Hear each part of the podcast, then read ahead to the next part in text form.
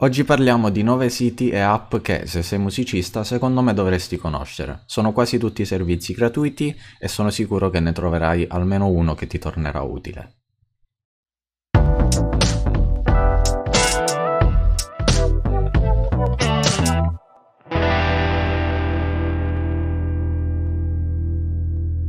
Partiamo subito con la prima app, se vogliamo chiamarla così, è una web app, che è il metronomo di Google. Si trova semplicemente cercando su Google metronomo ed è utilizzabile sia da desktop che da smartphone. È molto comodo, è un metronomo con funzionalità molto basilari, non, c'è, non ci sono chissà quali grossi controlli sul, sul tempo, sul click, eh, però è un, un ottimo strumento da avere così sempre a portata di mano per situazioni di necessità, eh, per emergenze e cose di questo tipo. A me torna particolarmente utile quando sto studiando qualcosa al computer e magari ho il telefono nell'altra stanza e quindi ho bisogno di un metronomo da poter acchiappare così al volo. È davvero molto rapido, semplice da utilizzare e funzionale per quello che è il suo scopo.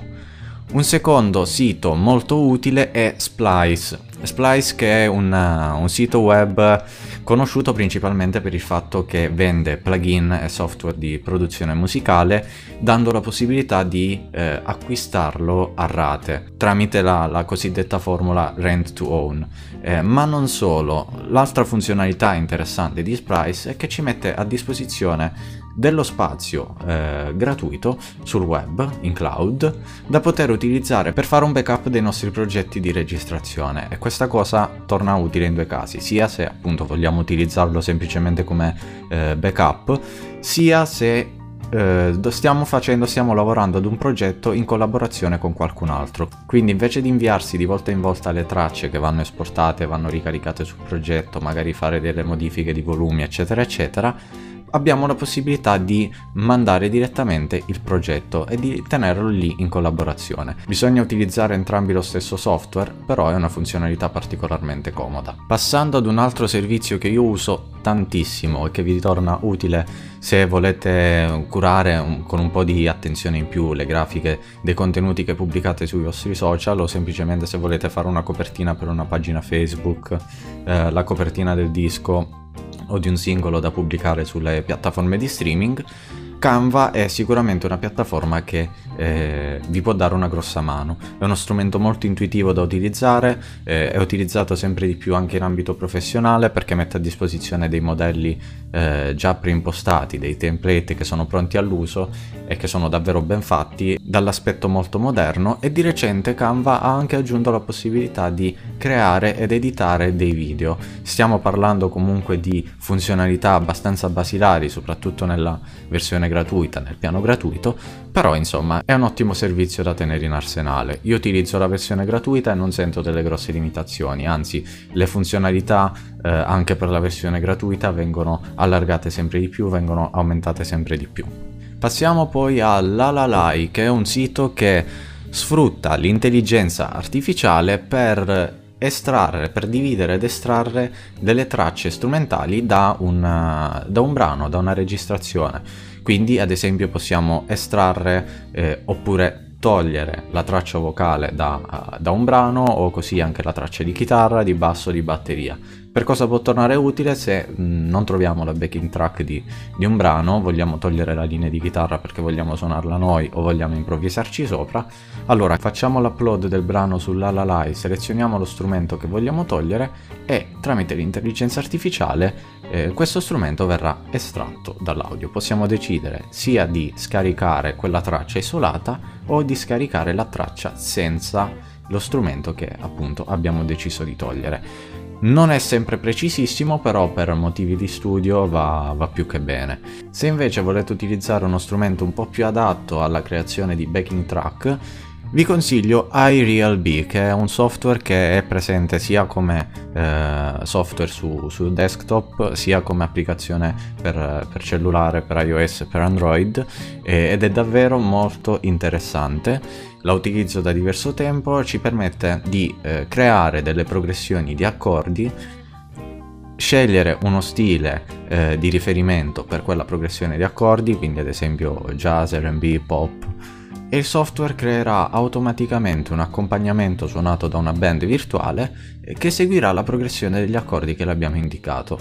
Sono utilizzabili accordi semplici così come gli accordi più complessi che vi vengono in mente, ed è possibile eh, addirittura gestire il, il livello, il volume di, di ogni strumento all'interno della, di questa band virtuale. È davvero molto interessante, eh, lo utilizzo sia per fare pratica su, eh, sulle progressioni di accordi di brani per i quali non trovo delle backing track, sia per creare delle backing track su dei giri di accordi fatti da me, magari in fase di composizione di un brano, per vedere se quel brano gira.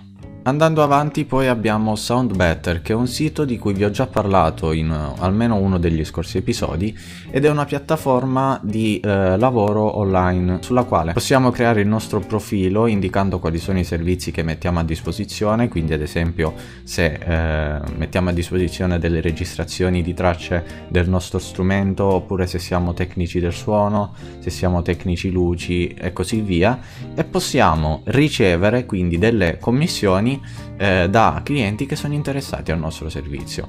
Ho svolto diversi lavori di registrazione su SoundBetter e sono rimasto contentissimo. Non si ricevono tantissime proposte di lavoro, almeno così è stato nel mio caso, però quelle che si ricevono sono davvero di ottima qualità. Straconsigliato quindi anche questo servizio. Poi abbiamo Sounddrop, questo dedicato a chi produce della musica o ha intenzione di pubblicare la propria musica sulle piattaforme di streaming come Spotify, eh, Apple Music, Amazon Music e così via. Hanno da poco aggiornato il listino prezzi ed è possibile distribuire i propri brani sulle piattaforme di streaming incluse per soli novantanove centesimi.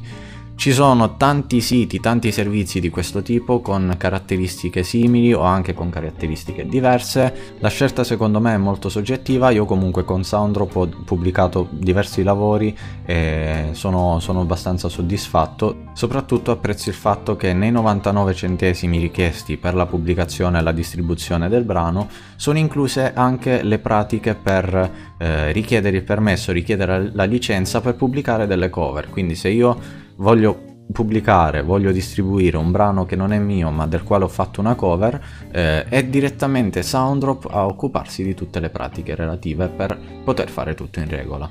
Poi abbiamo Tondem, che è un servizio dedicato a chi vuole fare girare un pochino di più i brani su Spotify, oppure vuole fare della pubblicità al proprio canale YouTube, al proprio profilo Instagram, chi insomma vuole eh, entrare un pochino nel mondo dell'advertising su internet. La piattaforma in pratica ci guida nella creazione della nostra campagna pubblicitaria, facendo in modo che la campagna che andremo a creare sarà funzionale a eh, quello che è il nostro obiettivo finale e che segua degli step ben precisi che eh, sono quelli utilizzati dai professionisti eh, che, che utilizzano appunto l'advertising su internet.